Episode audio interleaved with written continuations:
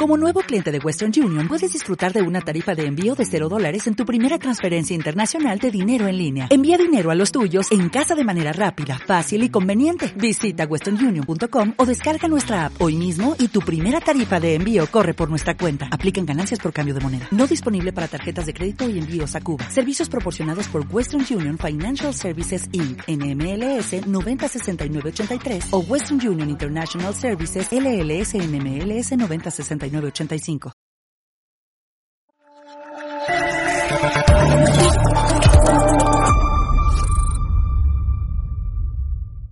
Señor portavoz, poniéndote la piel de una víctima de violación o de sus familiares, ¿no crees que merecen una disculpas las víctimas de estos depredadores sexuales, sobre todo teniendo en cuenta que ya son casi 400 los beneficiados por una ley del solo sí es sí que se atendieron hasta 11 informes que les alertaban de los riesgos de que quedasen en la calle? Muchísimas gracias. Sí, yo creo que los jueces deberían pedir disculpas a las víctimas. Sí. Los jueces aplican la ley, eh, portavoz.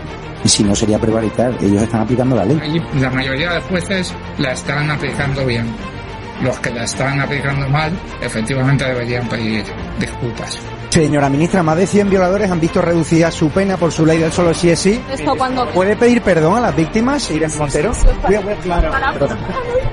Más de 100 violadores han visto reducidas sus penas, eh, señora ministra. No te puedo oír, no oigo a los periodistas, lo siento. Señora ministra, más de 100 violadores han visto reducidas sus penas por su ley del solo sí. ¿A las mujeres más protegidas con violadores en la calle? Gracias a su ley. No me falta el respeto, por favor. Gracias. Hay más violadores en la calle gracias a su ley del solo sí es sí. ¿Estamos protegidas las mujeres? Gracias.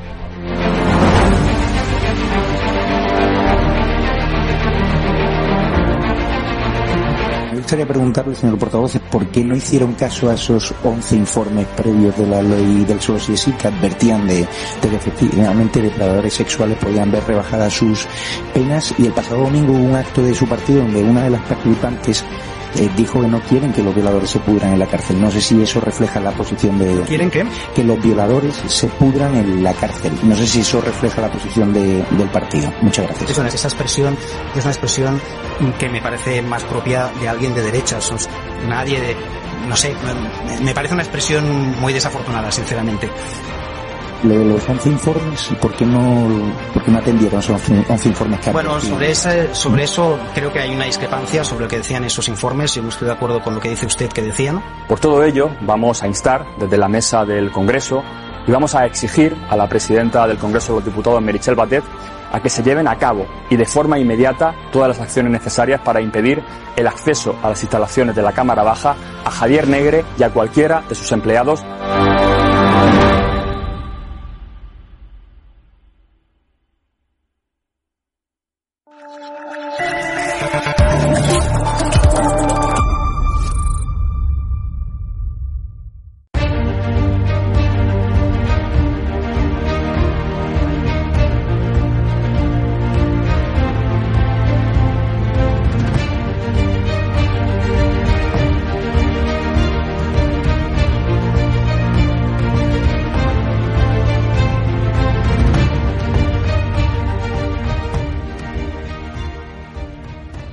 Tal? Buenas noches, bienvenidos a este inicio de semana, ¿no? A este lunes, eh, bueno, este último, no, perdón, penúltimo día de febrero, este lunes 27 de febrero, como les digo, cuando son las 9 y 11, sean bienvenidos a la que es su casa, EDATV, también Informa Radio, eh, bueno, pues a esta noche de estado de alarma que, como les digo, pues inicia, ¿no? Esta, esta semana, inicia esta semana en la que diremos también adiós al, al, mes de febrero, así que es un placer pues tenerles aquí con nosotros en la noche de hoy. Una noche en la que, bueno, pues vamos a seguir hablando, ¿no? De, de toda la actualidad política, mucha de ella, bueno, pues que le esconden en muchos medios de comunicación. En este caso, bueno, pues vamos a hablar eh, de la moción de censura que ha presentado Vox en el día de hoy. Yo creo que al final es el, eh, bueno, pues la noticia del día realmente. Vamos a seguir hablando también del Tito Berni, eh, bueno, pues inclusive con uno de los senadores del Partido Popular por las Islas Canarias, con Sergio Ramos, no el futbolista, sino el, senador del Partido Popular. Vamos a seguir hablando de la ley del solo sí es sí, del plantón que nuevamente se le ha hecho en Cataluña eh, al rey, a, Felipe VI, y para finalizar, pues pondremos en valor algo que, que pocos medios de comunicación han puesto en valor, que es ese compromiso ¿no? de Isabel Díaz Ayuso con las víctimas del terrorismo, en este caso también un acto que ha tenido lugar en la mañana de hoy. Y para todo ello, para comentar toda esta actualidad vamos a contar, pues como no podía ser de otra manera, eh, con alguien ya que, bueno, que tenemos aquí todos los lunes y que es un placer recibirlo aquí en los estudios de, de Informa Radio, que no es otra persona que José Luis Barceló, eh, mítico ya de esta casa. Muchas gracias, e-, Ezequiel, para, para, para, para desgracia de, lo, de la audiencia. Bueno, anda. aquí hay que trabajar mucho y a veces no se da el do de pecho, no se da la, suficiente capacidad de energía, pero bueno, estamos a lo que, a lo que sabemos hacer, Ezequiel, que es captar información y encauzarla. Totalmente, ya te digo que, es un placer, José Luis, tenerte aquí. Gracias. Y yo creo que para todos los oyentes también. Tenemos también con nosotros a César Alcalá, eh, que bueno, ya también mítico diario de estas noches de estado de alarma. Así que, César, un placer tenerte por aquí con nosotros en esta noche de estado de alarma de, hoy lunes. Igualmente, buenas noches, Ezequiel y José Luis. Muy buenas, don César.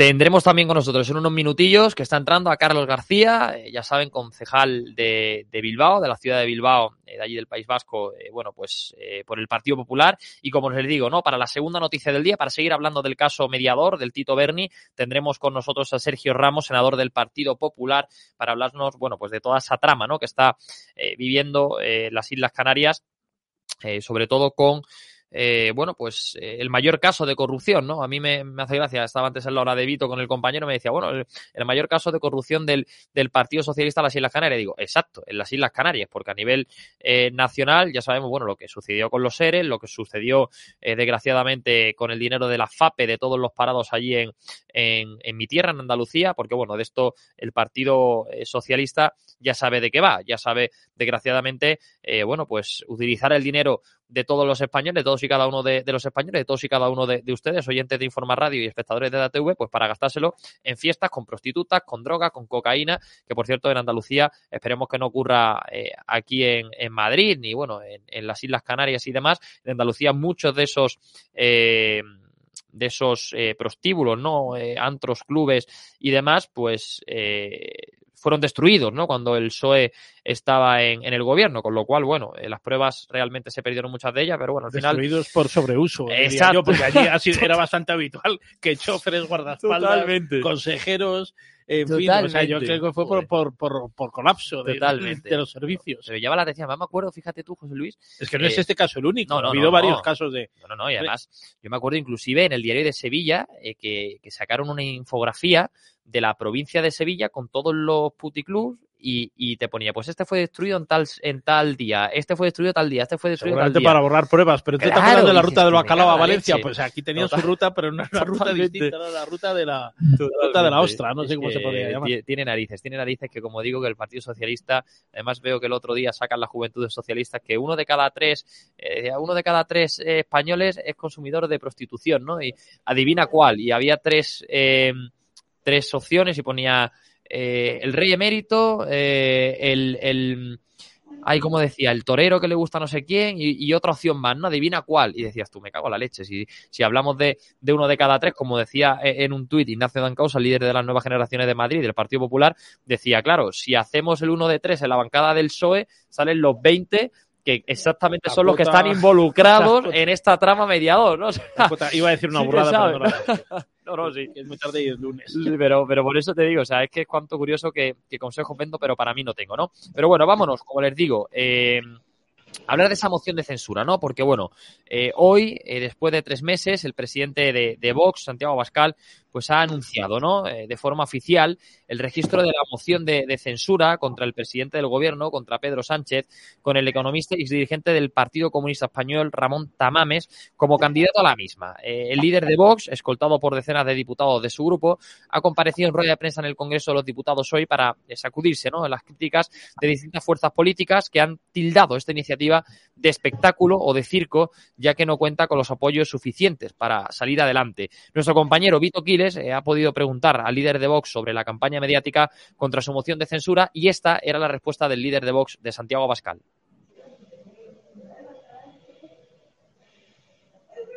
Sí, buenos días, señora Bascal. Hemos contemplado estos días como en eh, ni un solo tertuliano de ninguna cadena televisiva, ni un periodista ha apoyado la moción de censura de Vox o ha dicho siquiera que le pareciera bien. Eh, quería preguntarle a qué cree que se ve este fenómeno nunca visto antes en, contra ningún partido en la historia de España. Muchas gracias. La verdad es que yo durante estos días estoy viendo con sorpresa cómo el editorial único que tanto los políticos como los medios de comunicación nacionales criticaron tanto del separatismo catalán se reproduce en España. A nosotros no nos sorprende. Se dice que la moción de Vox es un error. Incluso se dice que la presentación de la moción es la muerte de Vox en directo, es el fin de Vox.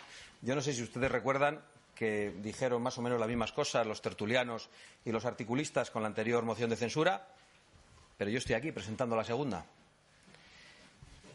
Eh, con lo cual, no tengo mucho más que decir. Eh, nos advierten de que estamos cometiendo un error, nos advierten con tanta insistencia que tenemos la sensación de que no quieren que cometamos el error y de que nos han cogido cariño repentinamente.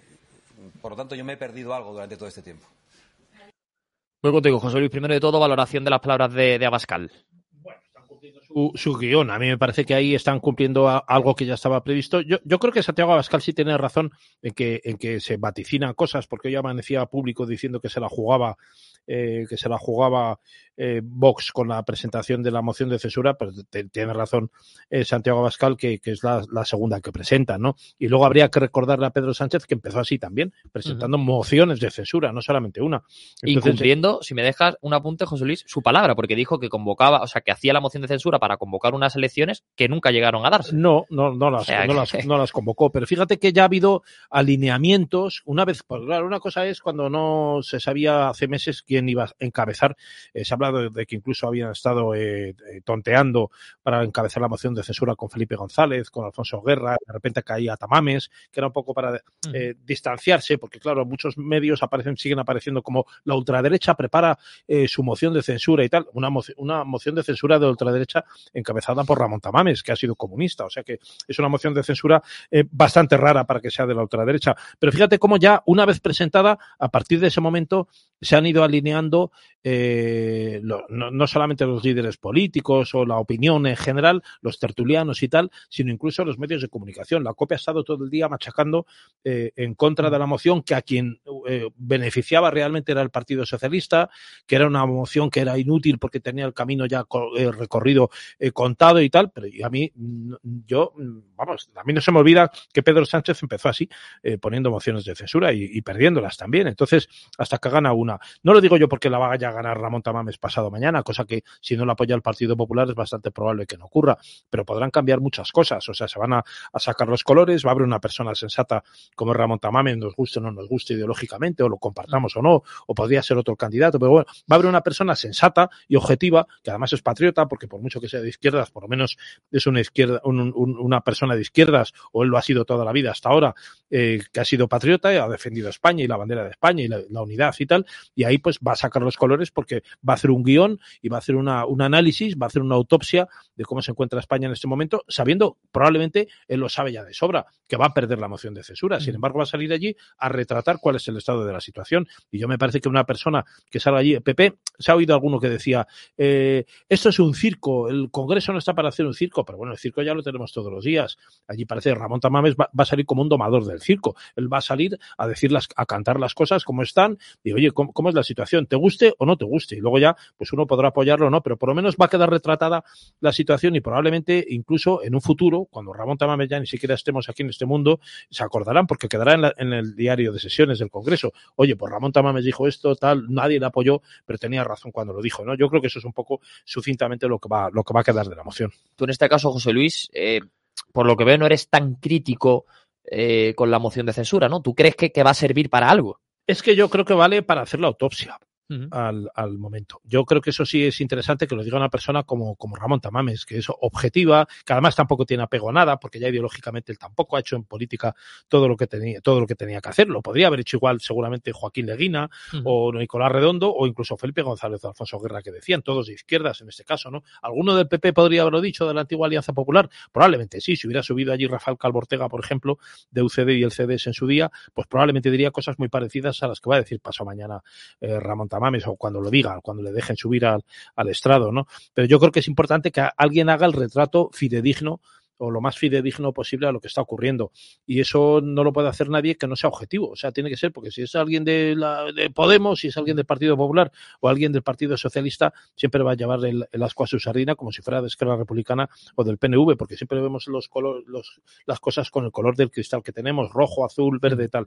Ramón Tamames no tiene ningún cristal ya, lo tiene blanco. Él ha sido todo lo que ha podido ser, ha sido todo lo comunista que ha podido ser, ha defendido a la izquierda tal, a los sindicatos, a, tal, a Gerardo Iglesias cuando era aquel el sindicalista de, comisiones obreras, tal, una persona pues que dentro de la honestidad de su ideología, pero ha mantenido honestamente. Entonces yo creo que está bien que haya una persona, y además tampoco se podrá decir que Vox no lo ha intentado, por lo menos en eso Vox no se va a equivocar. Ha presentado una moción de censura con una persona objetiva, tal, que nadie la apoya, bueno, pero por lo menos lo ha intentado. Eh, eso no se va a poder negar. Te puede gustar o no gustar, pero mm, ¿vale para algo? Pues probablemente no valdrá más que para sacar los colores a los que están ahora allí. Por cierto, se va a decir un señor de izquierdas a otros de izquierdas. Claro, exacto, exacto, totalmente. Además, eh, César eh, Alcalá, voy contigo porque eh, también vemos que, bueno, en la foto que hubo el otro día en la, en la sede de, de Bambú, la sede de Vox, vimos cómo inclusive había otros ilustrados, por llamarlo de alguna manera, como puede ser el caso de Sánchez Dragó. Hemos visto también que Joaquín Leguina pues va a mostrar su apoyo y, él lo comentó, ¿no? Aquí en una entrevista a, a EDATV en exclusiva en su casa, en su estudio, que él no se iba a presentar como candidato, pero que él estaría ahí para ayudar, con lo cual vemos inclusive esto no es cosa de Vox y Tamames, ¿no? Y del señor Tamames, sino que también vemos que hay otros ilustres, como es el caso de Sánchez Dragó, de Leguina, que oye, que van a ayudar a, pues no sé, a lo mejor a fabricar el discurso, a, buscar quizá apoyos en varones socialistas, como por ejemplo los de Paje, que, hemos visto que Paje es muy crítico a la hora de, señalar a, Sánchez, no sé, o sea, la situación es esa, o sea, no es una cosa de Vox y Tamame, sino que hay otros ilustres de izquierdas que también van a estar ahí metidos para echar un cable. Sí, es, a ver, es en cierta parte lo que decía José Luis, ¿no? Que es una fotografía de, o, una radiografía de, este momento, ¿no? Eh, la verdad es que es muy interesante esta moción de censura, salga o no salga, que evidentemente lo más seguro es que no salga porque no tendrá el apoyo del PP, pero sí que tiene algo bueno que es eh, que está Ramón Tamames, es decir, la, eh, estructura económica de España, su libro de cabecera, digamos, es una persona con, la cabeza muy bien amueblada, es decir, bueno, la réplica que le tenga que dar Pedro Sánchez, teniendo en cuenta que él su tesis doctoral no tenía, eh, bueno, que es completamente falsa su tesis doctoral, que la copió completamente, se tendrá que poner mucho las pilas para poder debatir contra Ramón Tamames, que es un personaje, bueno, ilustrado en este sentido de, la economía, o sea, aparte de las ideologías que él pueda tener, eh, económicamente es, uno de los personajes más importantes que han habido en España en el siglo XX bueno, y en el XXI, ¿no? Y después que se unan con el Sánchez Dragó, Sánchez Dragó es muy amigo de él, es decir, es la persona que más o menos lo ha obligado o, lo ha puesto en, la carreta de, Vox para que, para que sea la persona que, que debata la moción de censura. Y Joaquín Leguina, hombre, Joaquín Leguina hay que tener en cuenta que hasta hace muy pocos tiempo eh, eh, era militante del PSOE y, lo ha expulsado a Pedro Sánchez, con lo cual es una persona de aquellas que es un gran valor, el, primer presidente de la Comunidad de Madrid y único del PSOE, con lo cual, eh, claro, él está muy mosqueado con, toda la deriva que hay actualmente en el, en el Partido Socialista, con lo cual yo creo que aquí puede, ya se están comenzando a afilar los cuchillos y yo creo que eh, Pedro Sánchez aunque gane la moción de censura, no va a salir eh, airoso de ella, teniendo en cuenta que tiene que defenderse ante un peso pesado como es eh, Ramón Tamames. Esa, esa, eso último que ha dicho César a mí me parece que es la clave, que no va a salir, no va a salir bien, o sea, va a ser un pequeño misil en la línea de flotación del PSOE de Pedro Sánchez, que bueno, si se lo lanza Ramón Tamames, pues bien lanzado está, porque parece ser que otros no lo están haciendo. O sea, a mí me parece, yo echo de menos una coordinación mayor y un liderazgo en la oposición que no lo veo, no lo veo. Salvo esto de la moción de censura de Ramón Tamames, no veo que el Partido Popular esté haciendo nada para meter un torpedo en la línea de flotación al Partido Socialista ni al gobierno Frankenstein, ¿no? Es más, creo que sigue recibiendo muchísimos apoyos y ayudas desde fuera el gobierno de Pedro Sánchez y que es un pequeño Gorbachev, como he dicho varias veces, que tiene muchísimos apoyos más de fuera que, de dentro de España. Y creo que todos esos balones de oxígeno, si nadie se los torpedea, eh, probablemente tendremos un Pedro Sánchez presidente del gobierno en, en noviembre, ¿no? Mm, totalmente. Voy contigo, Carlos eh, García, que creo que ya te tenemos con nosotros, eh, concejal del Ayuntamiento de Bilbao por el Partido Popular. Bueno, primero de todo, darte la bienvenida un día más a una noche de estado de alarma. Y luego, sobre todo, saber también, ¿no? Para cerrar ya contigo este periplo, por todos vosotros, por todos los tertulianos, tu opinión, ¿no? Acerca de, de, bueno, de esta moción de censura, ¿no? que ha presentado Vox. Pues hombre, es algo realmente pues, interesante, que me encantaría que saliese adelante que consiguiésemos eh, derrotar a Pedro Sánchez democráticamente con los votos del Congreso de los Diputados, pero que por desgracia pues está abocada a no tener mayoría absoluta. Por eso yo creo que lo más interesante va a ser ver los discursos de tantos, de varios líderes, de los que hoy en día representan a la mayoría sociológica en España, como son el Partido Popular, Vox y Ciudadanos, y quizás algún otro más, en contra de Pedro Sánchez. Eso va a ser muy importante. Ahora bien, que luego los votos se sumen todos en un bloque contra otro bloque, yo creo que, haya abstenciones, que haya votos en contra, que haya, que haya un poco de todo, eh, difumina un poco lo que Pedro Sánchez quiere intentar vender como una victoria o como ha salvado la moción de censura. No, es una moción de censura instrumental, más allá de, de saber que no va a poder prosperar, por desgracia.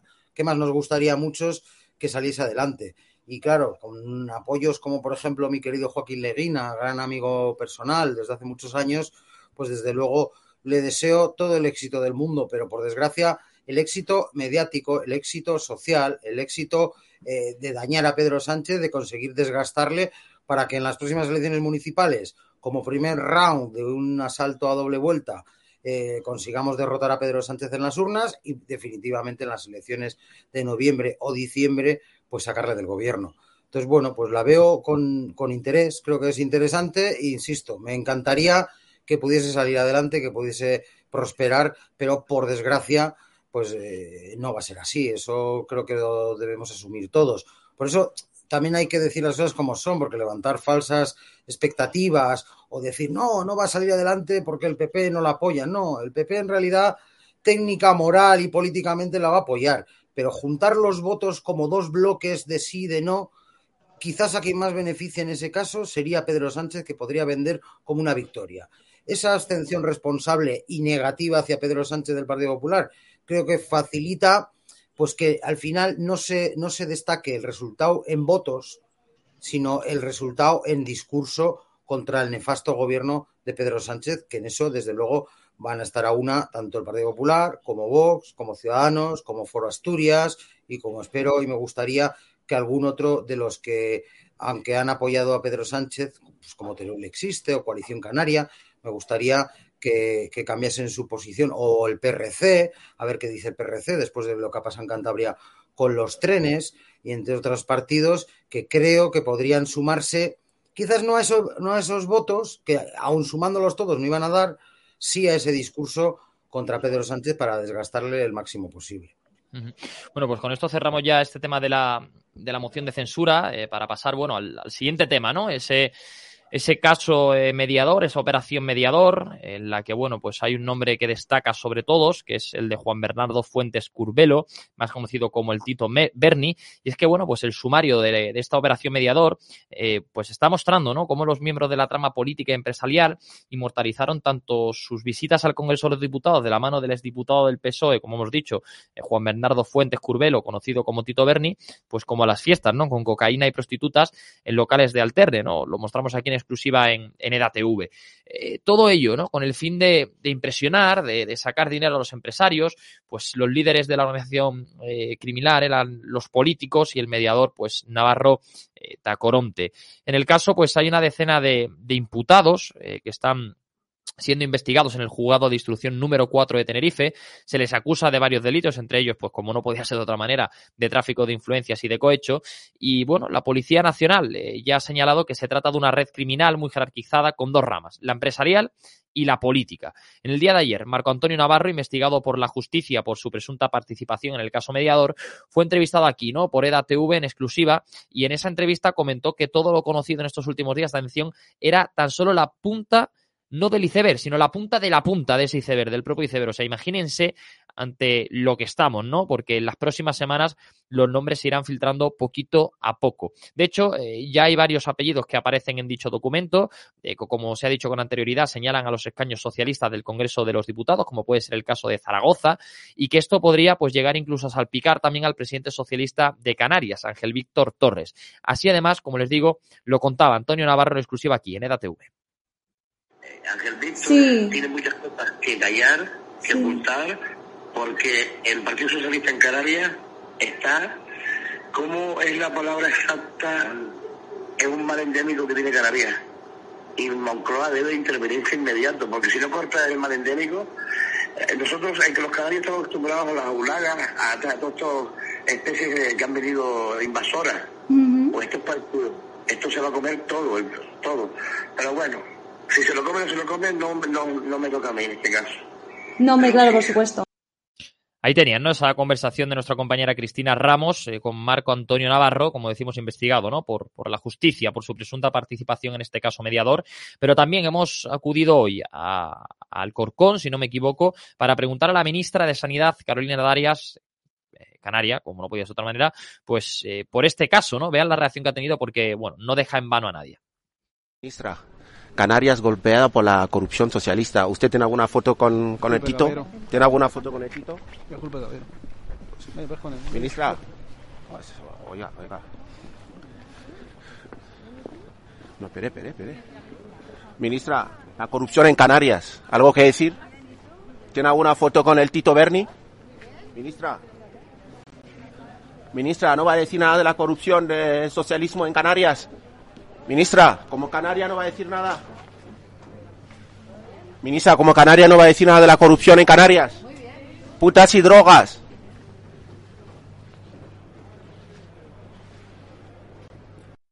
No, está bien, yo creo que nuestro compañero Bertrán Endongo, eh, más allá de preguntarle por el caso como tal, le recordará lo que hay detrás del caso, ¿no? Que son putas y coca. O sea, es que, o sea, no hay otra. O sea, es que así podemos eh, resumirlo, ¿no? Por su parte, el Partido Popular de Canarias, como les digo, pues ha decidido personarse como acusación particular del caso mediador, pues para conocer, como no podía ser de otra manera, en, profundidad este caso, convencidos de que el gobierno socialista pues no va a dar explicaciones. Con ello, como les digo, tenemos a Sergio Ramos, senador del Partido Popular por Gran Canaria. Eh, Sergio, eh, un placer tenerte por aquí en esta noche de estado de alarma, que si no me equivoco, pues efectivamente ya te tenemos con nosotros, así que primero de todo, darte la bienvenida a la noche de estado de alarma y agradecerte, como te digo, que estés con nosotros, pues eh, para comentarnos ¿no? toda la actualidad relativa a este caso, ya que los socialistas, pues una vez más, se esconden en su sillón, como no podía ser de otra manera. ¿Qué tal? Buenas noches y muchísimas gracias por la, por la invitación. Sí, efectivamente, ¿no? Yo lo primero que tengo que hacer, si me lo permites, porque así lo estoy haciendo en todas las entrevistas que en estos días estoy haciendo sobre este tema, es dejar clara una cosa, y es por la dignidad de todos los canarios. Este tema no representa a ningún canario. Esto solo representa al Partido Socialista Obrero Español de Canarias y lamentablemente también al Partido Socialista Obrero Español de España. Porque eh, yo evidentemente he pedido la semana pasada la comparecencia urgente de la vicepresidenta primera del gobierno, Nadia Calviño, porque eh, no se está hablando lo suficiente de, de este tema que yo voy a decir. Y es que esta señora es presidenta de una fundación del gobierno de España en donde ella lo preside, en donde hay dos ministros y donde hay siete eh, secretarios de Estado que concedieron a la trama ni más ni menos que 2,3 millones de euros.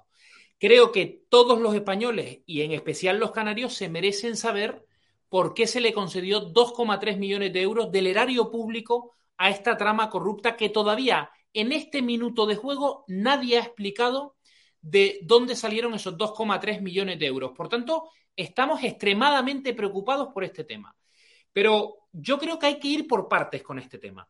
Y hay que ir por partes porque, ¿cómo es posible que el famoso Tito Berni este, que era director general de ganadería hace ya un tiempo, fue sustituido por su sobrino y este señor, su sobrino, fue destituido por Ángel Víctor Torres, presidente del gobierno de Canarias, hace cinco meses. Bueno, algo más de hace cinco meses. Y nadie explicó el por qué fue destituido este señor. Y lo único que se dijo es que fue destituido por falta de confianza, de confianza del gobierno de Canarias. Y ahora vamos entendiendo un poco esa falta de confianza. Pero si usted lo destituyó, ¿por qué le destituyó? ¿Usted sabía algo de esto? El señor Ángel Víctor Torres tiene que saber si lo sabía o no lo sabía. Y por eso nosotros hemos pedido, el presidente de mi partido y candidato a la presidencia del gobierno de Canarias, Manuel Domínguez, ha pedido que de manera urgente Ángel Víctor Torres convoque un pleno extraordinario en el Parlamento de Canarias para que esto sea explicado de forma voluntaria por Ángel Víctor Torres, que todavía no ha dicho esta boca es mía. Y lo único que ha dicho es que se avergüenza. Mire, avergonzados estamos todos los canarios por este tema. Usted lo que tiene que dar como máximo responsable del gobierno de Canarias son explicaciones sobre este asunto. Porque eh, sencillamente estamos de verdad, es que estamos, la palabra es alucinados con este tema. Y que se nos esté comparando con los héroes de Andalucía y que se nos esté comparando con la época más oscura del Partido Socialista en Andalucía, los canarios no vamos a pasar por ahí y no lo vamos a permitir porque tenemos dignidad. Por tanto, sí, estamos muy preocupados. Además, Sergio, eh, según nos dicen a nosotros fuentes eh, cercanas allí de, Canarias, eh, la situación es tal que ya el canario no quiere ver al Tito Berni por allí. O sea, según nos dicen a nosotros, ha volado. O sea, no se le ve por allí, no se le ve la cara, no se le ve la presencia. después de dimitir, ¿qué le queda a este hombre? Porque claro, es una persona que, como bien tú has comentado un poco y has puesto en contexto a los espectadores y a los oyentes, ha vivido toda su vida de la política. ¿Ahora qué? ¿No? Eh, puede ser la pregunta, ¿no? Porque claro, después de esto, eh, hombre, presuponemos que entrar en la cárcel tendrá que entrar el Tito Berni si no dice lo contrario la justicia, pero la realidad es que, eh, claro, normal que no vaya a Canarias, ¿no? Porque después del, del pufo que ha dejado por allí, Mire, yo no voy a hacerle un flaco favor al Estado de Derecho de este país. Yo no voy a entrar en el juego que juega siempre el Partido Socialista con la doble vara de medir que tiene el Partido Socialista, que cuando hay un caso de corrupción en otro partido político salen en tromba y a destrozar la vida de la gente. Vaya por delante la presunción de inocencia y el derecho a defenderse de este señor. Eso vaya por delante porque, oigan, nosotros somos el Partido Popular, somos un partido de gobierno con responsabilidad de gobierno y hemos gobernado este país, ni más ni menos eh, que, en fin, pues muchos años, ¿no? Ocho y siete años. Por tanto, somos un partido que cree en el Estado de Derecho. Dicho esto, presunción de inocencia sí, pero con explicaciones políticas también. Y en este minuto de juego, vuelvo a insistir, nadie ha dado explicaciones políticas sobre este asunto y es lo que nos preocupa porque entonces empezamos a sospechar que todo el Partido Socialista en peso de toda España tiene algo que ocultar sobre este tema. Y por tanto queremos explicaciones.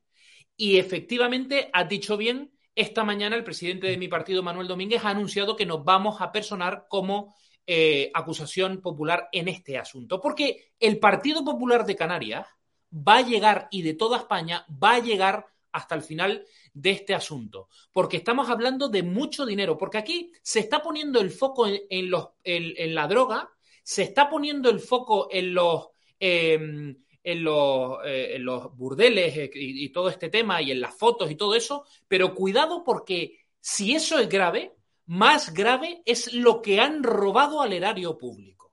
Y eso es lo verdaderamente grave. Por tanto, no perdamos el foco de todo esto porque estamos hablando de muchos, muchos euros que se han robado. Y eso es la explicación que nosotros queremos eh, tener que no la tenemos, insisto, en este minuto de juego. Y luego me temo mucho, me temo mucho que vamos, y perdón con la expresión otra vez, a alucinar con lo que vamos a conocer en las próximas semanas. Porque creo y estoy convencido que conocemos solo la punta del iceberg de todo este tema. Y que está todo el Partido Socialista corrupto en Canarias. Y a mí esto me preocupa. Y también me preocupa algo de lo que nos está hablando.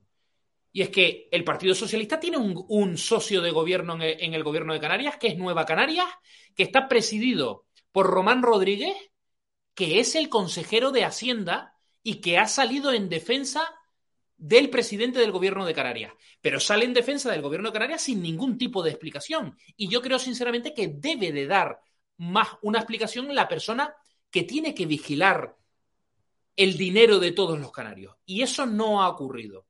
Por tanto, vamos a ser muy serios con este asunto.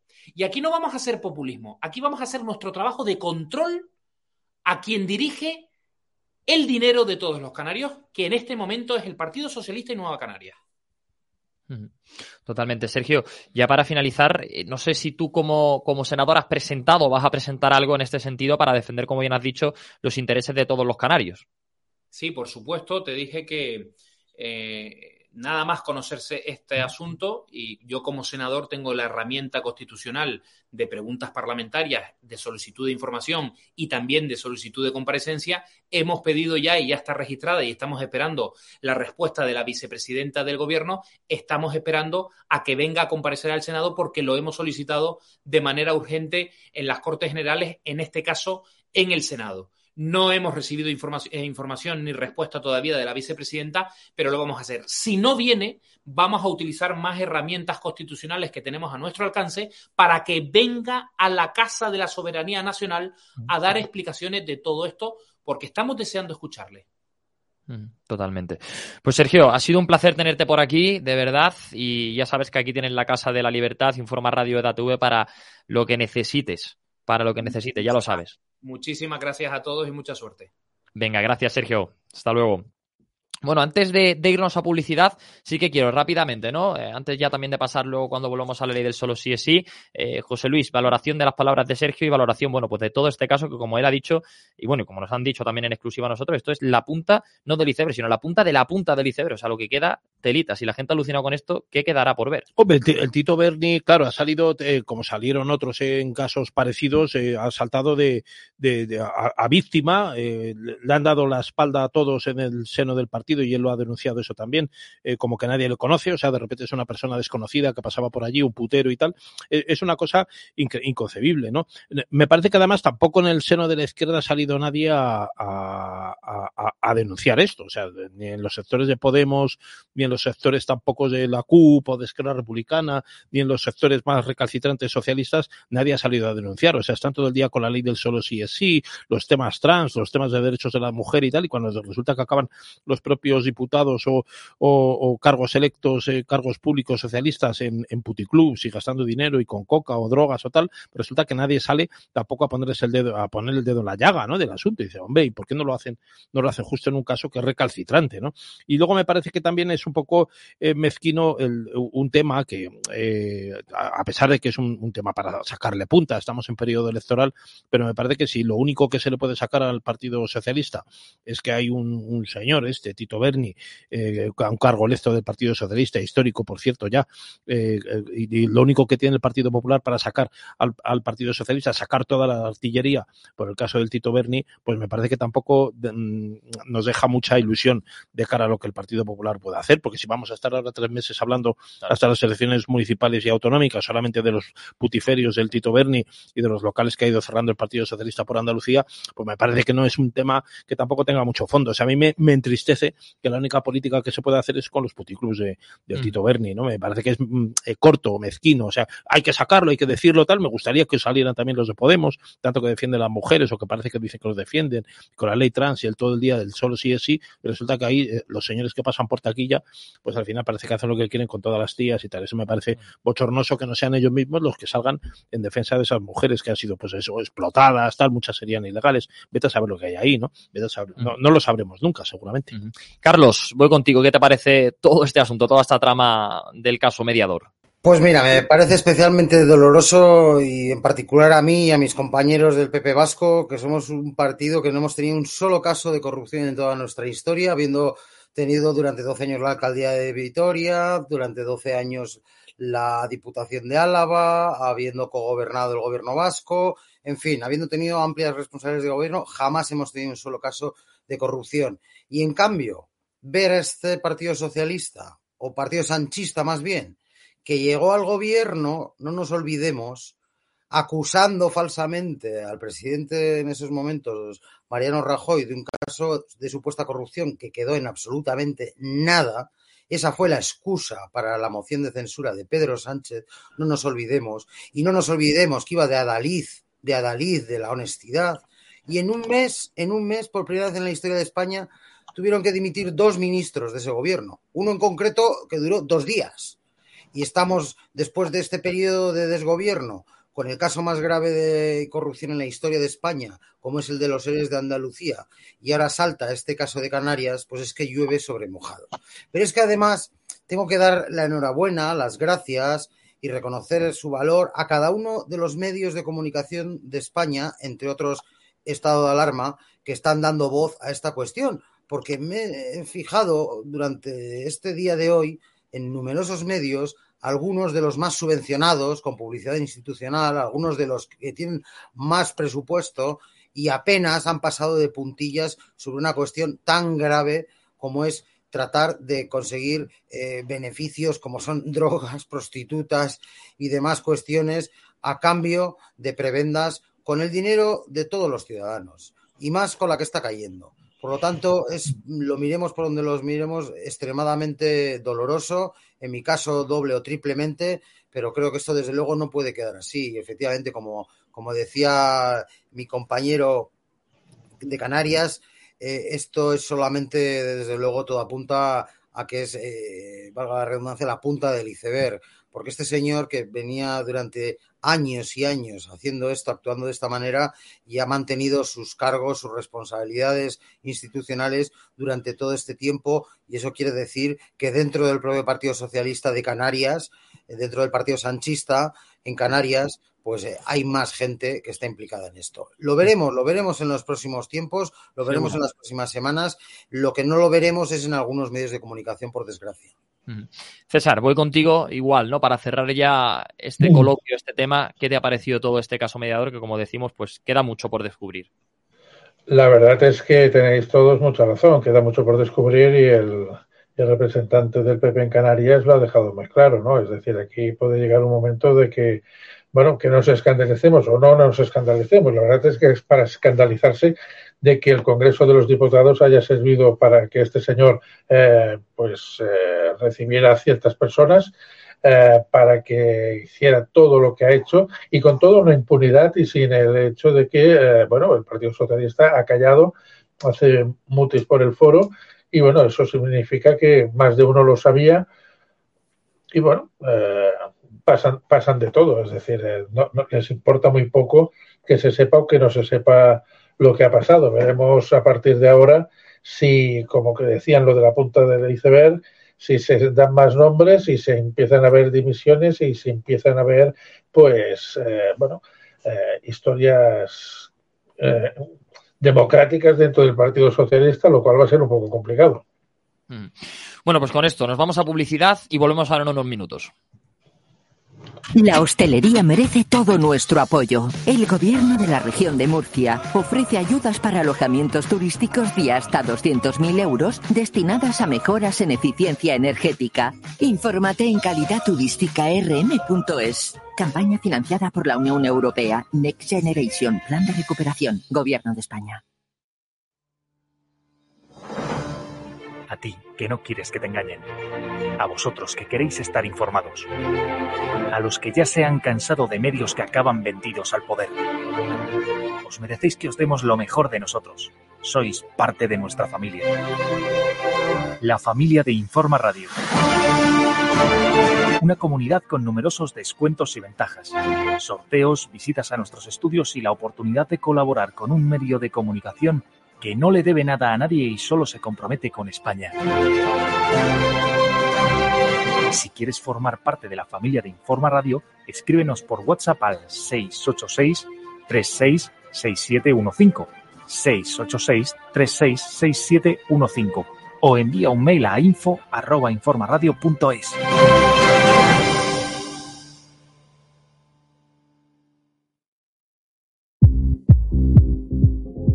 Vuelve el sueño de la noche eterna de Marbella.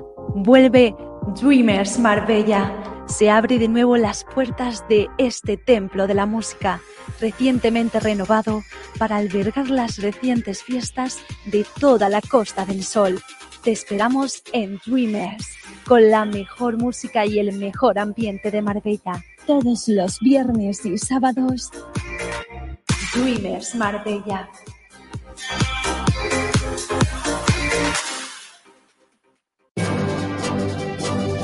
¿Estás harto de Pedro Sánchez? ¿Estás harto de la sexta y de las televisiones que te mienten? Pues no te preocupes, ya tienes disponible EDATV, la televisión sin censura que más incomoda al gobierno y con más de 30 canales en libertad. Política, motor, cultura, entretenimiento, toros, caza y contenido exclusivo que solo podrás ver en nuestra plataforma.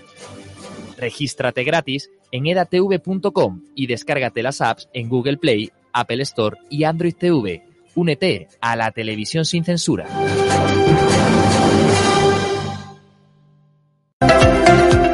¿Te preocupa tener mal aliento? Dos cápsulas de Airlift lo eliminan en un momento. ¿Contra el mal aliento? Airlift.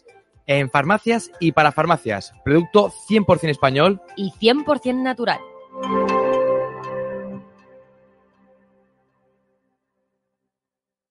Editorial Actas es una referencia indispensable para todos aquellos lectores que sienten inquietud por conocer nuestro pasado, aquellos que, como el que fuera controvertido canciller de Inglaterra, piensan que la historia hace a los hombres sabios.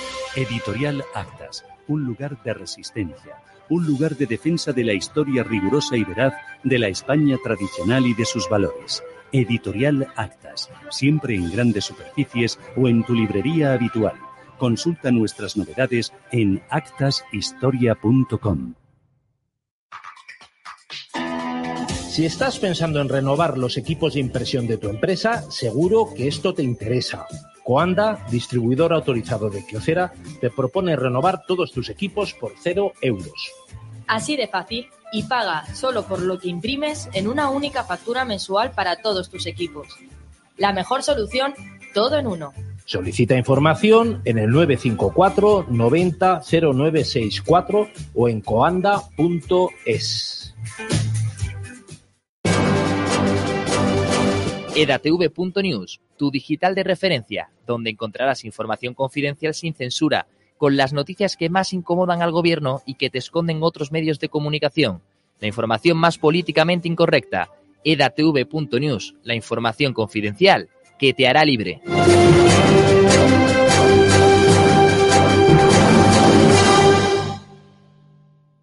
La hostelería merece todo nuestro apoyo. El gobierno de la región de Murcia ofrece ayudas para alojamientos turísticos de hasta 200.000 euros destinadas a mejoras en eficiencia energética. Infórmate en calidadturística.rm.es. Campaña financiada por la Unión Europea. Next Generation. Plan de recuperación. Gobierno de España. El asador Guadalmina se complace en anunciarles que va a patrocinar la señal de Informa Radio en la zona de Marbella y Estepona, para informarles sin censura de las tropelías de este gobierno social comunista y del resto de la actualidad política y social. De esta manera, el asador Guadalmina se une a la lucha por defender la libertad de expresión, en colaboración con nuestros amigos Javier Negre y Javier García Isaac, al frente de EDATV e Informa Radio. Muchas gracias y viva España.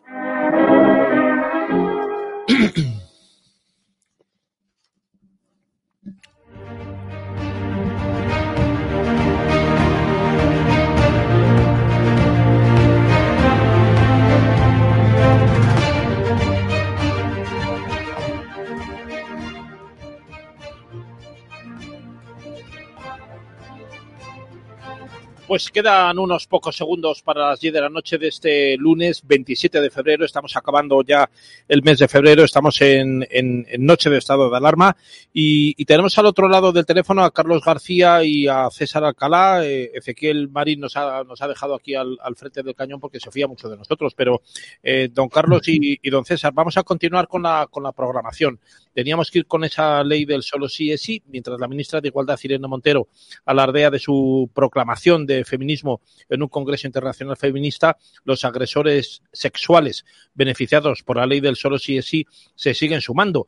Esta misma mañana, hoy, hoy, hoy lunes, este lunes 27 de febrero, hemos conocido cómo en Canarias se han producido ya hasta 30 reducciones de condenas y tres escarcelaciones. Con esto son ya casi 600, exactamente 594, los delincuentes sexuales condenados que ya se han visto beneficiados por la reducción de penas de la ley de Montero. La audiencia de Sevilla ha reducido eh, de 12 a 7 años de cárcel la pena impuesta en 2008, por ejemplo, a un varón por una agresión sexual que fue cometida sobre una anciana, a la que además se mató, la asesinó, con lo que su pena global de cárcel queda reducida de los 27 años originales a 22 en la actualidad a cuenta de la aplicación de la nueva ley. Se trata de una pena impuesta a un condenado en 2008, eran 27 años, como decimos, de prisión por robar, violar y asesinar a una, a una anciana que en aquel momento tenía 82 años cuando se produjo el asesinato en su propio domicilio de la localidad sevillana de Dos Hermanas. Volvemos otra vez a Andalucía y también por Canarias hemos pasado. La verdad que, que Carlos y César, eh, Carlos García, me parece que es una situación que, bueno, por mucho que lo quieran ocultar y, y, claro, ya con el panorama electoral que se nos viene encima, por mucho que lo quiera ocultar tanto el Partido Socialista, que está sacando balones fuera, hacia Podemos, al que está culpabilizando de los errores de toda la gestión de este gobierno Frankenstein, que duda cabe que esto tendrá que pasar factura en algún momento, ¿no? Yo me gustaría pedir a todos los españoles que el día de las elecciones, tanto las municipales como las generales, se acuerden de esto, que no lo olviden, que no olviden no solo los eh, violadores, pedrastas, agresores sexuales que ya han sido beneficiados, sino los que lo van a ser, que se calcula que aproximadamente alcanzará la cifra de 4.000, y los que van a salir a la calle. Y ya no solo eso, sino algo quizás más grave y que habría que haber puesto ya solución. Y es haber enmendado ya esta ley. Porque lo que está ocurriendo es que los tres meses que llevamos desde que se promulgó esta ley, desde que esta ley ya eh, está en vigor, todos los delitos que se están cometiendo durante este tiempo, agresiones sexuales, violaciones, delitos de pedrastia, van a tener también los mismos beneficios. No se va a poder mm, computar como un cambio de legislación, sino que ya van a ser directamente juzgados, sentenciados y condenados con el beneficio incluido en su sentencia. Por lo tanto, cuanto más se tarde, más violadores, más delincuentes de esta calaña, de la peor calaña que hay en España, van a verse beneficiados por esta ley. Y eso hay que tenerlo en cuenta. Cada día que pasa es un día más con esta ley en vigor y, por lo tanto, con delincuentes que se están beneficiando de esta ley. Y eso es gravísimo. Es algo tremendo que mucha gente no se está dando cuenta. Da, ya por supuesto, que por supuesto lo damos todos porque es así, porque la legislación es así, y, que se van a beneficiar todos los delincuentes que han sido condenados por esta ley, pero no los que sean condenados a partir del momento en el que sea eh, abolida, eh, rectificada o enmendada esta nefasta normativa, este auténtico bodrio legislativo, y que se mantiene única y exclusivamente por la cabezonería de la señora de Pablo Iglesias, de la señora Irene Montero. Y eso es algo vergonzoso, algo indecente, algo infame y algo que no veo yo a las, a las, feministas protestando en la calle, no veo yo a las feministas pidiendo la dimisión de Montero, no veo yo a las feministas del partido de Podemos y del Partido Socialista abriendo la boca. Es más, a las poquísimas que lo han hecho, además, van a por ellas las llaman fascistas, les llaman de todo. Personas, mujeres con una dilatada trayectoria en defensa de los derechos de la mujer, feministas, que, están siendo además machacadas, lo que ha hecho que la inmensa mayoría se callen ante, algo tan infame, que desde luego a mí me avergonzaría, me avergonzaría estar en el Partido Socialista o, o sobre todo en Podemos mientras mantengan esta ley es algo totalmente indecente. Yo es que no entiendo cómo no hay un poco más de dignidad entre la militancia de ambos partidos para exigir la dimisión de Irene Montero por un lado y para exigir que cuanto antes se pongan de acuerdo y cambien esta ley, porque es totalmente imprescindible. Claro, claro, César, precisamente estaba yo comentando hace un ratito acerca del sumario de la operación mediador con el caso del Tito Berni, eh, la, poca, la, copa, la poca coherencia que han tenido los sectores feministas de, Podemos y del Partido Socialista en, salir en, en, aspavientos ante este asunto, ¿no? Parece que es lo, más bien lo que han hecho ha sido, al contrario, tapar, no ha habido ningún comentario acerca de, la, de lo bochornoso de la situación. Y en el caso de la ley del solo sí es sí, me parece que además el, Podemos está acusando ese arrinconamiento al, que le está sometiendo el Partido Socialista con un interés eh, bellaco eh, absolutamente electoral, ¿no? Claro, evidentemente, digamos, ahora eh, tienen que ir a, por, a por las elecciones, no solamente de diciembre, sino de, ahora del mes de mayo, ¿no? Pero es bochornoso, es decir, es lo que decía antes, ¿no? O sea, tres meses para cambiar una ley. Eh, o sea, es que parece que, les importe muy poco o parece que, bueno, que ya les está, bien o como decía una jueza amiga mía, esto pasa con el tiempo. Es decir, dentro de X eh, meses ya no, ya no habrán revisiones porque ya se habrán revisado todas. La cosa caerá en un, bueno, en un, en un olvido y sí, mira, eh, habrá habido 600, 700, 800 personas que se habrán beneficiado de esta ley, pero bueno, eh, ya está, ya se habrá, se habrá acabado y ya no habrá más, más ruido mediático por parte de los medios de comunicación. Hmm, evidentemente, dime, dime. Sí, no, disculpa, tenemos a, Ezequiel ya, reincorporado aquí, que me ha dejado a los mantos del timón. No, lo estaba yo haciendo bien, por eso ha vuelto. Anda que no. Seguro que, seguro que iba eso de, de, de, de maravilla, de maravillas. Pero, pero bueno, supongo que estaremos ahora mismo por la ley del solo sí es sí, ¿no? Efectivamente. Bueno, eh, pues eso, decías, ¿eh, César, sin, cortarte, por Dios.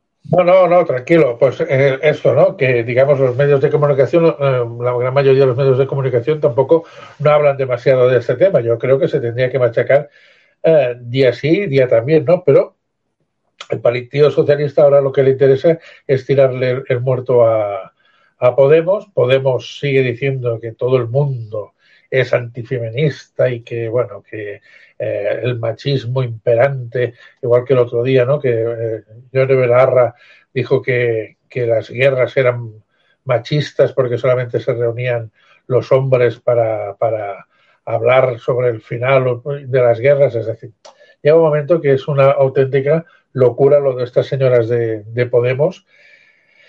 Y bueno, tenemos que, luchar con, con, esto que tenemos y, nuestra única lucha es criticarlo día a día todo lo que están haciendo y todo lo que está pasando. José Luis, voy contigo, que estabas antes presentando y demás. Eh, bueno, eh, como decimos, ¿no? Eh, vamos viendo que, que, esto sigue aumentando y aquí nadie, nadie dice nada ni nadie hace absolutamente nada. Bueno, decía Carlos, esto puede aumentar porque hay ya previsiones de que hay peticiones, puede llegar a, a 4.000 a 4.000 eh, rebajas de, de, penas ajustándolo a la ley, porque además ya, claro, todos los abogados están trabajando precisamente en pedir esa, oye, eso es un triunfo también del abogado, del gabinete jurídico que está defendiendo a, pues esto, a violadores, a maltratadores, a, a, mm. pederastas, a tal, o sea, incluso asesinos, como hemos visto que había un caso aquí de un asesino que violó a una señora de 82 años y después de violarla y robarla, además, en su propia casa, eh, y, ha tenido una reducción de 27 años a 22, oye, se ha fundido pues seis añitos de, eh, por, la cara, o, cinco, los que sean, más, la, más los beneficios penitenciarios que todo el mundo tiene derecho y tal, pues se le quedará en la mitad de la condena, de la condena original, ¿no? Que tenía. Eh, y eso, pues los abogados lo saben, los estudios jurídicos y los gabinetes trabajan para eso, por eso trabajan para sus clientes. Tendrá que, no van a ser tan tontos de dejar de pasar. Eh, piden la pena, pues la ajustan a la tal y la piden y, el juzgado se la tiene que conceder, lógicamente. O sea, eso es inevitable. Y no depende por lo que han estado sacando varones fuera y echando la culpa, eh, Echenique decía, la culpa la tienen los jueces, no todos, pero los jueces que han... Eso es la mayoría de los jueces de todas las salas, de todas las audiencias, Totalmente. de todo el juzgado de instrucción, de todas partes. O sea, eso no, Porque la ley está tasada, la ley pone una cosa y eso es como una multa de tráfico. Cuando te pasas de 100 a 120, pues ya la pagas la multa. Está tasado, no, no depende de que el Guardia Civil sea facha o sea republicano, depende de que, de que, de que, sea así la ley, ya está. Mm. Totalmente, es que no, no, no, yo creo que no hay mucho más que, que hablar. Ahí no hay, nada que hablar. Han hecho mala ley, pues eso así. Váyanse, o eso, yo qué sé, o, que les vote la gente y vuelvan a arrasar y hagan otra ley para otra cosa. y la vuelvan a cagar, ¿no? Claro, no, sino que le vote chapote y, punto, ¿sabes? Con eso, que te vote chapote. Si me, si me, permitís añadir una, una cuestión que creo que es muy importante destacar aquí cuando hacen, acusan así a los jueces en general. Lo hacen sabiendo quizás, pues en cierta medida, la ignorancia de algunos de sus votantes, sobre todo, de sus comilitones, o que les da un poco igual, o de su fanatismo, que les nubla en realidad las entendederas. Pero los jueces se, se rigen por dos cuestiones. Una es el principio de independencia y otra es que no tienen principio de jerarquía, y me explicaré, a la hora de dictar sus sentencias. O sea, un juez no obedece a nadie cuando dicta una sentencia por lo tanto, no recibe órdenes. Actúa de acuerdo a su conciencia, de acuerdo a las leyes y libremente dicta la, conciencia, la, sentencia que estima oportuna. Y tampoco eh, le rige un principio de jerarquía. Por lo tanto, es imposible que todos los jueces en toda España coincidan a la hora de aplicar la nueva legislación en rebajar las penas porque son unos fascistas, porque son unos fachas, porque son...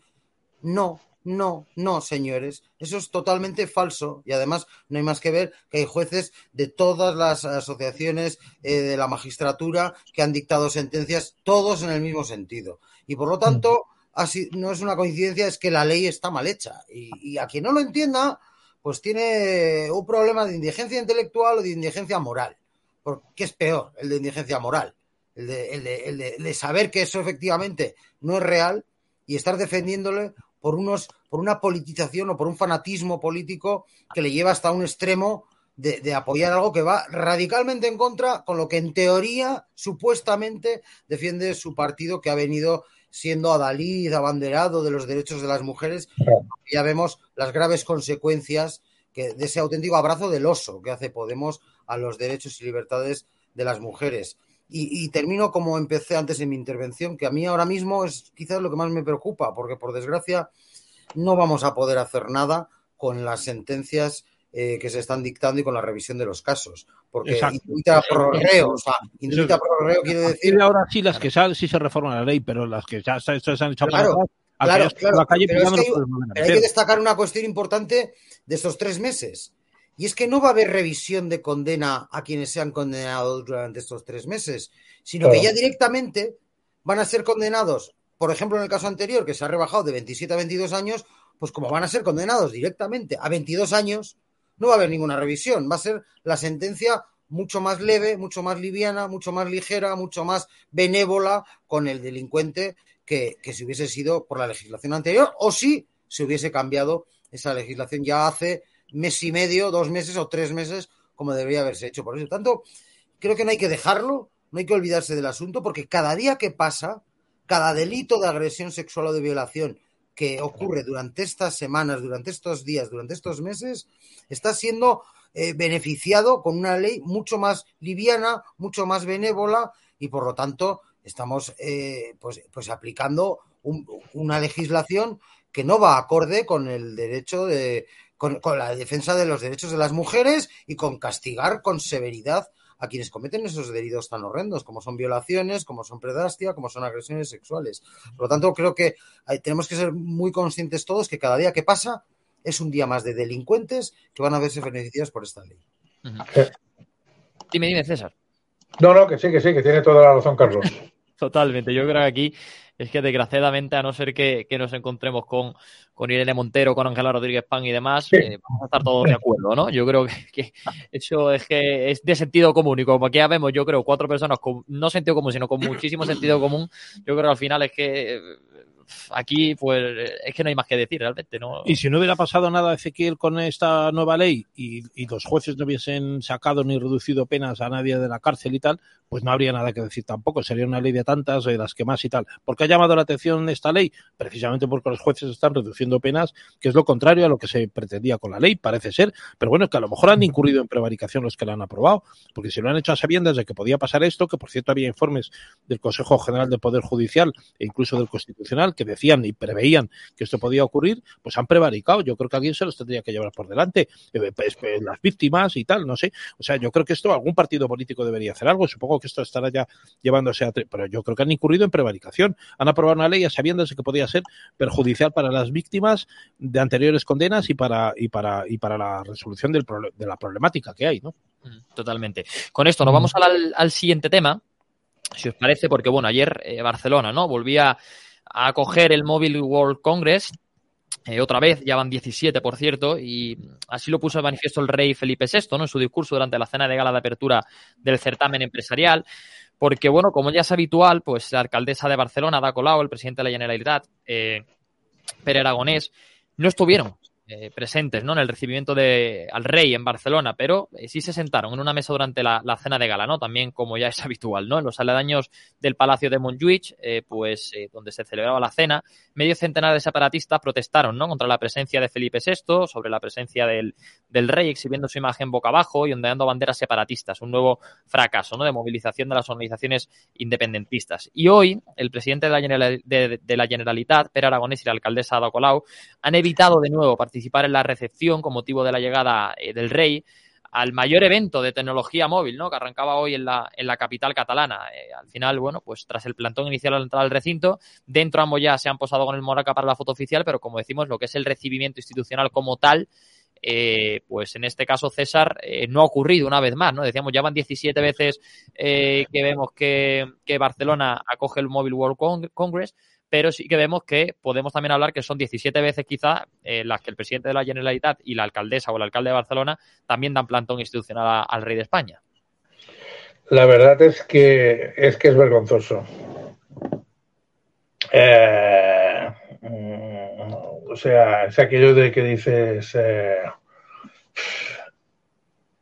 es una vergüenza para Barcelona, es decir, tienes a, 80.000 personas que te vendrán estos días a Barcelona, casi 300 y pico de millones en gasto.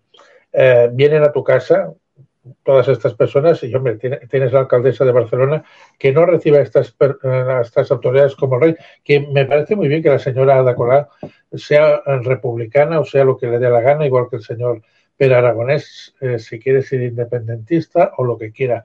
Pero el señor Per no deja de ser el representante eh, del gobierno de España en Cataluña.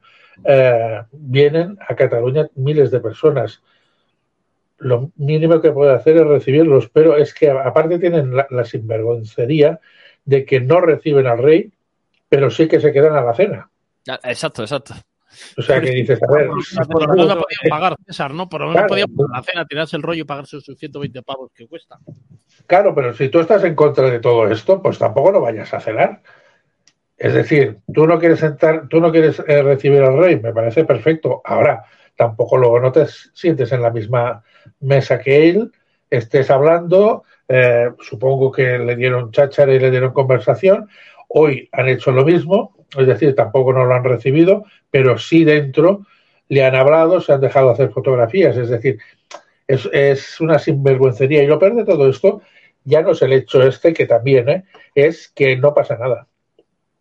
Que aquí, que aquí eh, no pasa nada, es decir, tú haces un desprecio al jefe del Estado y bueno, pues mira, es una anécdota más eh, y vamos sumando, es decir, el año que viene lo volverán a hacer y el otro lo volverán a hacer y hasta que no haya un cambio aquí en, la política catalana, pues nos vamos a encontrar cada dos por tres con estas historias. Bueno, por, desgracia sí, sí que algunas cosas sí que pasan de forma indirecta, no quizás de forma directa o inmediata.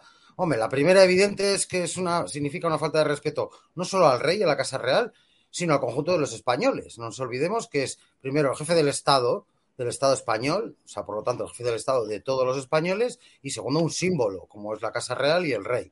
En segundo lugar, significa un desprecio, además, a los barceloneses y a los catalanes.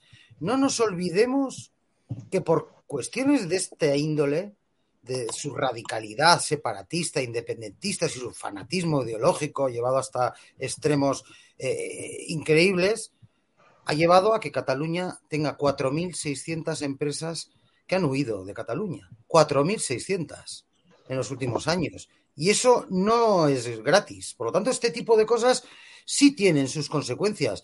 Primero negativas para el conjunto de los españoles, pero sobre todo negativas para los barceloneses y para los catalanes. Tanto va el cántaro a la fuente que acaba rompiéndose.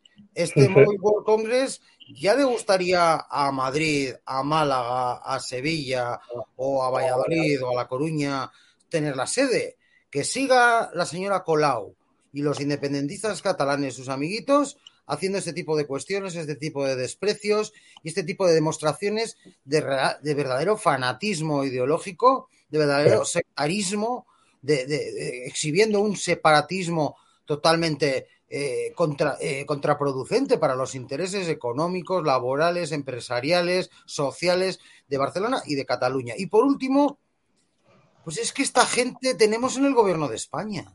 La mm. señora Colau, no nos olvidemos, es la marca de Podemos en Cataluña, en Barcelona. Es ah. la amiga íntima e inseparable de la señora Díaz, de la supuesta moderada de Podemos. Estos son los socios. Esto es lo que hacen. Y esta gente tenemos en el gobierno de España. Los amigos, los socios, los comilitones de la señora Colau.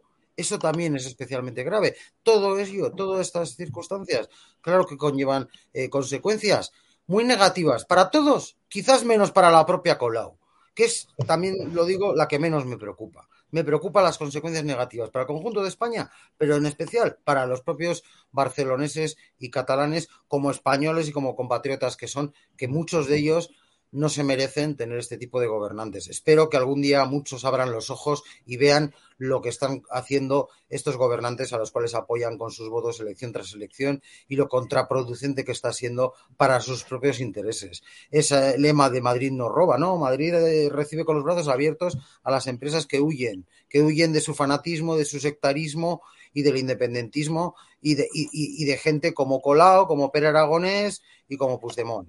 Y esas son las consecuencias que traen el votar a este tipo de gentes. Y bueno, pues ahora en breve vuelvo como empecé a recordar que vamos a tener dos oportunidades, también los catalanes y los barceloneses, para cambiar a una alcaldesa tan nefasta como la señora, como la señora Colau.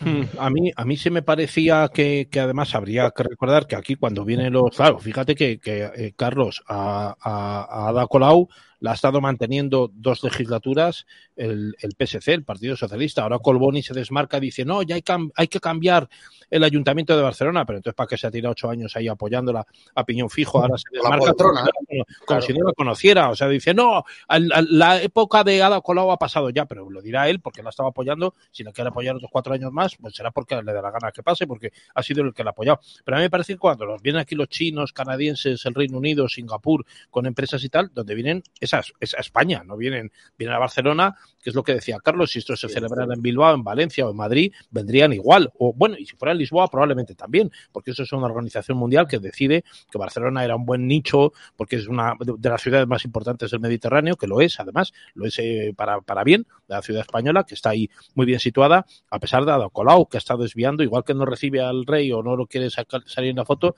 está desviando los cruceros del puerto de Barcelona hacia otros, hacia otros emplazamientos, como Valencia o, Málaga, ¿no? Ahora mismo que están derivando muchos a Málaga. Eso lo hace ella por decisión política, eh, porque le da la gana. Pero eso no deja de ser una pose estética, porque se, porque le, porque al final es el jefe del Estado. Tú puedes, eh, eh puedes, eh, no deja de ser una, una jugarreta y una, y una, y una, y una propia, y una propia pose estética, ¿no? Si, estos son, si estos republicanos son los mismos que están haciendo mutis ante, ante los desmanes de las leyes que ellos mismos están promoviendo promulgando y aprobando eh, a la ley del solo sigue sí, a los, a los temas de la ley trans, a lo, todo lo que estamos viendo, todos los y que no salen tampoco a dar la cara eh, cuando los eh, de, otros cargos públicos están por ahí de, de, en puticlubs y, y, esta es la gente que son los republicanos, pues yo, pues yo, pues yo no los quiero, esos republicanos, o sea, me parece que son los republicanos de bajo, de bajo nivel, solamente van a, a temas estéticos y tal, y no tienen ni siquiera la, la gallardía de al jefe del Estado de, todos los españoles, pues ir a recibirle donde se merece. Si ella es la alcaldesa de Barcelona, es la alcaldesa de Barcelona porque también tiene los apoyos del, del PSC, no es porque ella ha salido arrasando con mayoría absoluta. Y aunque fuera arrasando con mayoría absoluta, tendría que respetar las reglas del juego, que es que el jefe del Estado de su país sigue siendo el, rey de España, mucho que les pese. Totalmente. Bueno, de todas maneras, Ezequiel, me gustaría puntualizar una cosa que ha dicho Carlos, que ha dicho que eran 4.000 empresas las que se habían ido. No, son 8.000. Sí, no, no, es que, mm, perdona, el dato era en los últimos cinco años, creo. En total son muchas más, efectivamente. 8.000, 8.000 se han ido de, Cataluña, es decir, desde el 2017. el dato era en los últimos años, además, eh, si me permites, la fuente... No, no, no, no, tranquilo, no. presidenta de la Comunidad de Madrid, Isabel Díaz Ayuso, que, que contrastó el que habían ido a Madrid cuatro, ayer mismo en el discurso del aniversario de la Comunidad de Madrid, 4.800 empresas habían ido a, a Madrid y 4.600 habían ido de Cataluña. Creo recordar que había sido en los últimos cuatro años o cinco años, no desde que se inició el proceso eh, independentista o separatista, que efectivamente, como bien dice, son muchas más. Y que, por cierto, si me permitís añadir una cuestión como bilbaíno que también me toca, y es que prácticamente ninguna de esas que se ha ido de Cataluña ha venido al País Vasco o ha venido a Bilbao. Lo que también debe de servir de reflexión para algunos que van eh, hablando maravillas del PNV cuando no deja de ser otro partido separatista, con un péndulo que va variando según le interese, pero que no deja de tener esa espada de Damocles sobre la cabeza de todos los vascos y por lo tanto, eh, más allá de atraer empresas, lo que hace es eh, eh, también evitar que vengan e incluso también expulsarlas. Y eso es lo que está ocurriendo últimamente. Sí. Totalmente. Bueno, si os parece, pasamos ya al, siguiente tema y último, ¿no? Que nos vamos quedando sin tiempo. No sé si nos dará eh, lugar a comentarlo o no, pero bueno, es básicamente por resaltar un poco, ¿no? El compromiso de Isabel Díaz Ayuso, ¿no? Con las víctimas del, del terrorismo, que ha quedado plasmado con las cruces que, que ha entregado en la mañana de hoy.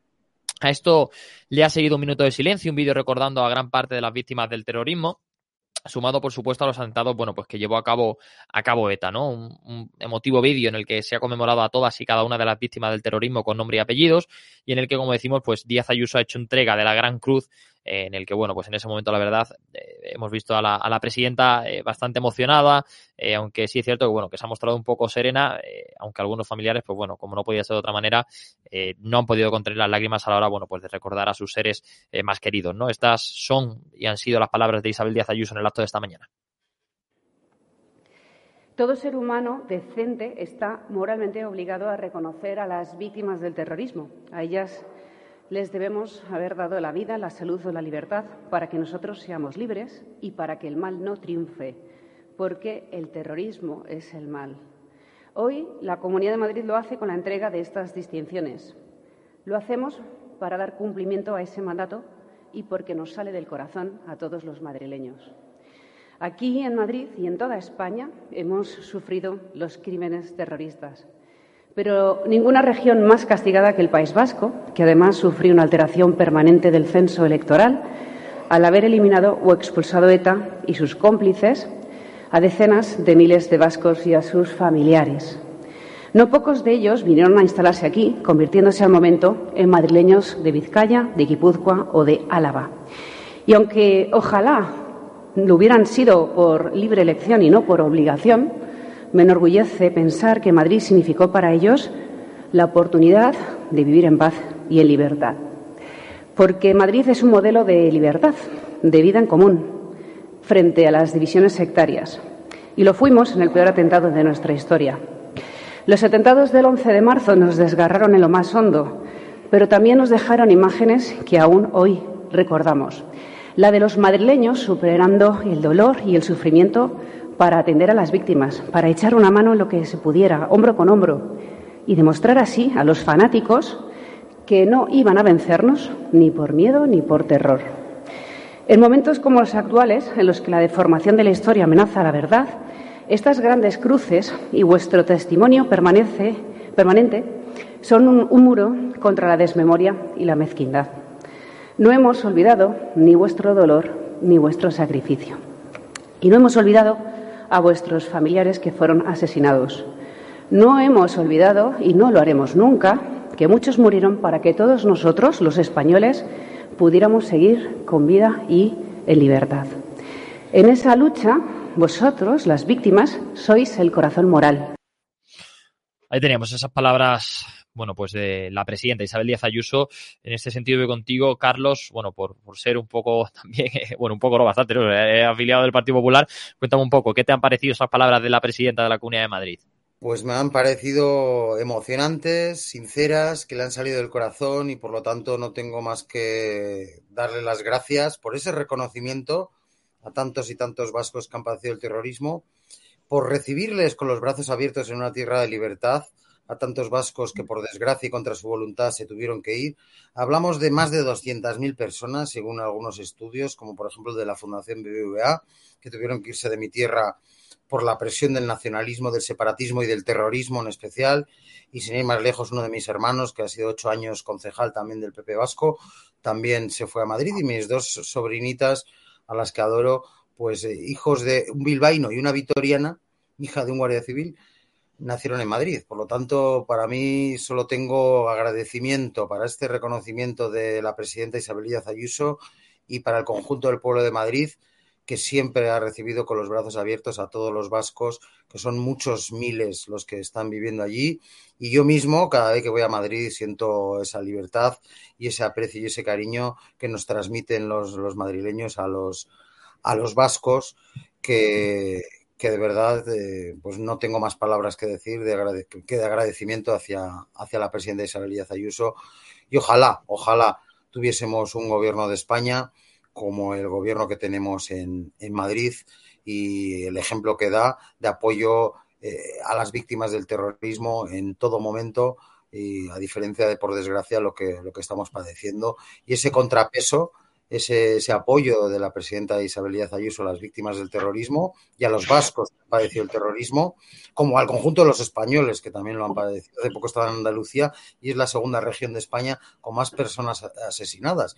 Después de vascos, lo que más ha asesinado ETA es andaluces y después madrileños. Por lo tanto, creo que ha sido un dolor y un sufrimiento de todos los españoles, aunque si bien es cierto, el epicentro de, del mal ha surgido de mi amada tierra vasca y por lo tanto tantos miles y miles de vascos que se han tenido que marchar, muchos de ellos a Madrid y han sido recibidos con los brazos abiertos, pues insisto, es de agradecer ese reconocimiento de la, de la presidenta Isabel César. La verdad es que poco que añadir a lo que ha dicho Carlos, es verdad. Eh, en un momento que estamos en una desmemoria de todo lo que hizo ETA en su momento, que parece que como que, claro, eh, Pedro Sánchez está pactando con Bildu, no se puede hablar de lo que pasó durante tantísimos años con los crímenes de ETA, pues que Isabel Díaz Ayuso haya hecho esto esta mañana es un reconocimiento que, bueno, que hay que aplaudir y hay que poner eh, pues, en, un primer lugar, ¿no? Porque eh, ahora parece que ETA eran los buenos, que ETA no hizo absolutamente nada y que, bueno, que aquello fue, bueno, en un momento determinado pues una lucha por la independencia del País Vasco, lo cual es una auténtica mentira y hay más de 900 personas muertas por culpa de estos señores y muchísimas de estas personas muertas no se sabe ni quién los asesinó, ¿no? Que aún hay muchas causas abiertas de quién mató a estas personas, con lo cual, eh, pues hay que darle un aplauso a Isabel Díaz Ayuso por lo de esta mañana. Totalmente. José Luis, contigo terminamos ya. Bueno, sí, muy, muy rápidamente mencionar que, que Isabel Díaz Ayuso eh, recordaba esa, esa deformación, decía ella. Yo apelaría también a la desinformación, ¿no? Porque hay un, una forma interesada de vehicular la información que tiene que ver con el terrorismo, que no es objetiva. A mí me parece que los medios de comunicación y los líderes políticos están mediatizados según la tendencia a lo que entienden por terrorismo. A veces se habla de grupos y de cuestiones eh, que son eminentemente terroristas y se las tapa porque hay proximidad ideológica y tal. A mí me parece que habría que hablar también de desinformación en esto, más en el momento que estamos, que estamos volviendo otra vez a, a la Guerra Fría, al telón de acero y, oye, hay que recordar que todos estos grupos terroristas que vivieron, se vivieron en la Europa de, de esa guerra de los euromisiles, el IRA, el Grapo, la, la propia ETA, las Brigadas Rojas, Bader-Meinhof y tal, estaban pagadas con sobres eh, que venían de, de las embajadas eh, soviéticas, ¿no? O sea, que esa, la realidad se mantenía porque eran parte de la guerra, de la guerra y la confrontación ideológica y, y bueno, pues, eh, pues, pues habría que trabajar más el tema de la información veraz y, y objetiva. Los líderes políticos me parece que no están a la altura y muchas veces los medios tampoco lo estamos, Ezequiel. Aquí yo creo que estamos a la altura, José Luis. O sea, que ahí Lo intentamos. Ahí estamos a tope al pie del cañón, aquí en Informa Radio y en EDATV. Esto ha sido todo por hoy, Carlos. Muchísimas gracias por estar con nosotros una noche más de estado de alarma aquí en EDATV.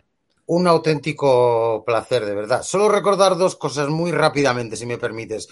Una, que el compromiso de Isabel Díaz Ayuso va más allá de medallas y de reconocimientos, y es que en su equipo, en la Asamblea de Madrid, tiene a dos víctimas del terrorismo muy destacadas, como son Marimar Blanco, la hermana de mi compañero Miguel Ángel Blanco, y a Daniel Portero, el hijo del fiscal general de Andalucía asesinado por ETA, dos víctimas además muy valientes, un ejemplo de tesón y un ejemplo de compromiso con el conjunto de las víctimas, también de la presidenta Isabel Díaz Ayuso. Y por otro lado, esa medalla que ha entregado la Gran Cruz eh, de la Asamblea de Madrid. También, y casi me olvido, a nivel personal quiero darle las gracias porque yo tengo la Real Orden al reconocimiento civil de las víctimas del terrorismo por lo tanto también en cierta medida soy víctima del terrorismo aunque estoy vivo y afortunadamente gracias a Dios para mí para mi familia pero también me siento halagado y reconocido con esa gran cruz y quiero darle también a, nivel, a título personal las gracias a la, a la presidenta Isabel Díaz Ayuso y a mi gran amiga Isabel Díaz Ayuso. Pues muchas gracias, Carlos. César, también agradecerte que hayas estado aquí con nosotros una noche más. Gracias a vosotros. Buenas noches. Un abrazo, José Luis, como siempre. Gracias. Gracias a ti y mañana, mañana nuevamente aquí, eh, el termómetro. Eh, a partir de la una, sí, en directo, de, de una a tres de la tarde. Pues aquí, a la una, a, engancharse al programa de José Luis Barceló. Eso es, muchas gracias. Muchísimas gracias por estar ahí. Una noche más a todos ustedes, tanto en Informa Radio como en EDATV. No se vayan, que seguimos con la programación aquí. Muchísimas gracias. Hasta luego. Thank you.